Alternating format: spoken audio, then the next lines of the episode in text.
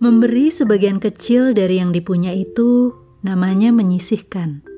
Memberi yang banyak dari yang dimiliki itu namanya mempersembahkan. Memberi semuanya, bahkan menderita rugi dari yang dipunyai itu, namanya berkorban. Hanya orang itu sendiri dan Tuhan yang tahu di mana posisinya. Bukan untuk dibanggakan, apalagi dipublikasikan.